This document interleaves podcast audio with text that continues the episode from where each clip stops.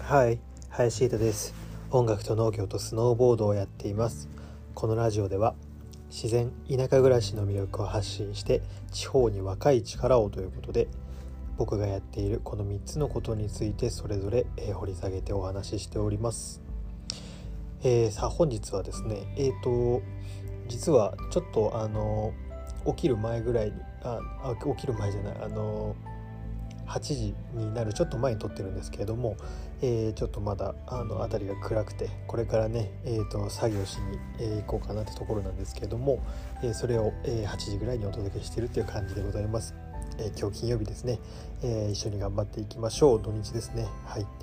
えー、というわけでですね、えー、本題に入る前にお知らせなんですけれども、えー、ついに本日となりました本日の、え夜の8時に行っている夜の会からですね、え3日間、え夜の会3夜連続放送の、え僕がお届けするスノーボード初心者レッスンですね、えー、行っていきたいと思います。お楽しみということで。内容はですね僕が雪山で本当に教えてるあのインストラクターとして教えてる初心者レッスンですね。もうそっくりそのままあの滑れない方に向けてこうあのご自身がお話しするだけでもあのおそらくねそのお話聞いた初心者の子はね滑れるようになるような、えー、そんな内容にしておりますので是非ですね、えー、今日の夜から、えー、気になっている方は是非フォローいただけると嬉しいです。えー、という感じですね。あとですね、えーと、この放送3夜連続放送に先立って先立ってというかあの伴ってですね、えー、この3話を、えー、まとめたノートをですね、えー、発信しようかなと思います。えそれに続く、え、の有料コンテンツとしてカービングだとか、まあ、それぞれいろんなことについてそれ以上深掘ってより深いところまでお話しした内容も、え同時に公開しますので是非その辺も見ていただけると嬉しいななんて思っております。はいそれでは本題に行ってみたいと思います。それでは今回の本題なんですけれども、えー、ハンマーボードについて語るということでですね、えー、行ってみたいと思います、えー、今日ねスノーボード初心者レッスン、あの公開ってことでね朝の回も、えスノーボードのお話をしていこうかなと思います、えハンマーヘッドボードあのおそらくねスノーボードやり始めはまだ知らないかなとは思うんですけれども例えばそこからカービングにちょっと興味があってでカービングしてる人のボードを実際に見たりとかあとね、ショップのショップとかに行ってねカービング用のボードみたいな感じでラインナップとして置いてあったりとかするんですけどあとはそうですねあのカービングカービングとかあのラントリとかでこう発信されてる方とかだとあのハンマーヘッドボードに乗ってる人も結構いるんですけど、はい、そんなハンマーボードのあの語り尽くすってこと語ろうってことなんですけど、まあ、ちょっと語り尽くせるかちょっと分かんないですけど あのねそれぞれあのいろんなねあの思考があってねえー、ねハンマーボードカービングやるけどハンマーヘッドボード乗る必要はないんだっていう人もいるしでハンマーヘッドボード乗ることによって最大最大のこの荷重とこの何て言うんですか内径を取ることができるっていう人もいるのでまあ一概になんか押し付けるっていうよりあのハンマーヘッドボードがいいよ押し付けるっていう感じではなくてですねなんとなく僕なりのというかあのまああくまでこの概要的なところをお話しして、えー、いこうかななんて思っております。まずハンマーヘッドボードってどんなものかっていうとあの普通のスノーボードってあの先端とあの下側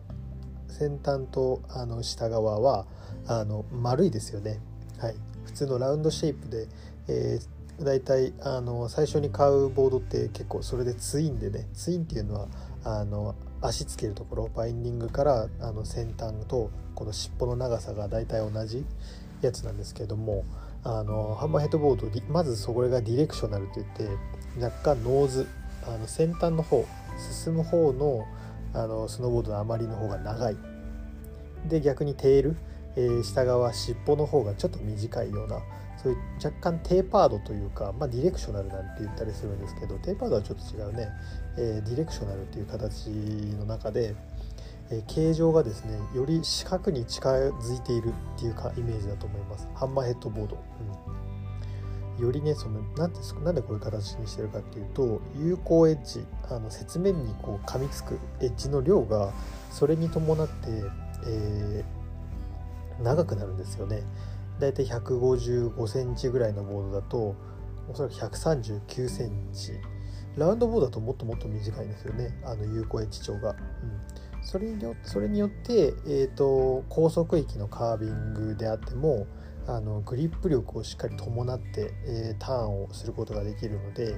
よりそのグリップ力、まあ、自転車と同じですよね。あのレースですよレース。自転車とかあのバイクのレースでこう傾いて転ばないみたいなところがありますよね、えー、そこに、えー、深くこれを内径っていうんですけどこの内径を軸を深く取ることができるっていうことですね。はい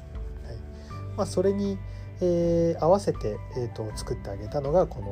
のねあのハマーヘッドボードっていう感じですね。はいでこれって良くも悪くも内径が作りやすかったりとか抜けが悪かったりとかもするのでまああの本当にそのその型の滑り方次第でどうにでもなるっちゃなるんですけれどもまあカービング始めてですねある程度のことが分かってきてでいざこれに乗るとよりこの何て言うかあの板を、まあ、立てるって表現僕はあんまり好きじゃないんですけど板がこう立つように、えー、自分の重心を、えー、谷側にこう持ってきた時に食いつきがしっかりするのであのどこまでいけるかなっていうところがあの普通のラウンドボードに比べるとよりこの落下方向落下方向に重心を落としたとしてもこれが持ちこたえることができ、えー、持ちこたえやすいという感じですね。はい、そういった、えー、メリットを持ってます。はい、ただですねあのラウンドボードと違ってある種その食いつきがいい分あの食いつきすぎてしまう。あの逆に言うと抜けが悪かったりする。あとは細かい動きっていうのがちょっとしづらくなったりするっていうところがあるのでで若干やっぱり重たくなる傾向もあるんですよね。そのプレートの質そのデッキの質だとかっていうのが結構その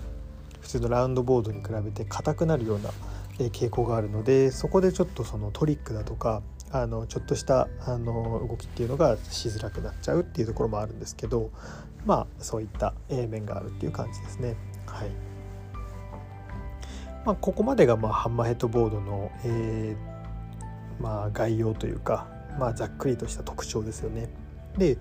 どういった人が乗るといいのかなって僕なりの考えなんですけどもカービング初心者の方にこれいいですよっていうよりかはですねカービングのやり方をある程度理解した人があの変な癖を持たずに乗れるのであれば僕は是非おすすめしたいなっていうイメージです。はい、だからこのあのサムネの注釈ですよねあのカービング中級者向けですよってことで僕は書いてるんですけどもそういった意味での中級者向けっていうイメージです。はいまあ、もちろんねあのハンマーヘッドボットにもうカービングやるって段階から乗ってもまああの正しく教わっていればねあのこうまあね人それぞれ思考だと思うんですけれどもこれも。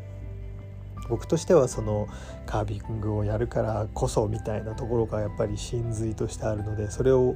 あの教えながら行くにはちょっと初心者の段階でそれをやっちゃうとあの変な癖がつきやすくなっちゃうっていうのがまたこれもあのハンマーヘッドボードに乗るってことでのあのよく良さでもあり悪さでもある、うん、デメリットでもあるっていうところだと思うのでそんな風な位置づけで僕は捉えてるよっていう感じですね。はい。本当にね、えー、気になった方はねあの春先とか、ね、試乗会ですね。あの来季のスノーボードの試乗会っていうのもやってますのでカービングちょっとやってみて。で僕の話の中でもあのカービングの話っておそらくしてくると思うので冬になるともうガンガンガンガン やっていこうと思うので。なんかそんなところであのいざね今年の冬迎えてカービングやってみたいと思ってちょっと学んでみてでカあのハマヘッドボードを乗る機会があればねあこういうことか。あ気持ちいいっていうのは分かるんですけれどもそれがあのねいいように乗れるにはやっぱり中級者くらいでその、うん、乗り始めるっていうのが一番僕はそこからの飛躍っていうのがあの期待できると思うので、いいのかななんて思ってます。はい。まあ、あくまで僕個人の見解なんですけれども、はい、本当にこの辺の、あのー、お話っていうのはね人それぞれボーダー一人一人が違う、えー、イメージを持ってると思うので、はい、あんまりね押し付けっていう感じで捉えてほしくはないんですけど、はい、こんな感じで今回はハンマーヘッドボードの特徴というか、はい、に語ってみました。本当に語り尽くせないところだとは思うんですけど、はいえー、ぜひですね、えー、なところで今年のシーズンですねハンマーヘッドボード乗ってる人を見たらおどんな滑りをするんだろうなっていうのを見てみてください。はいなところで、えー、今日も頑張っていきましょう。それでは、えー、本日も自然に感謝を聞いてくださったあなたへ幸あれ。ではまた。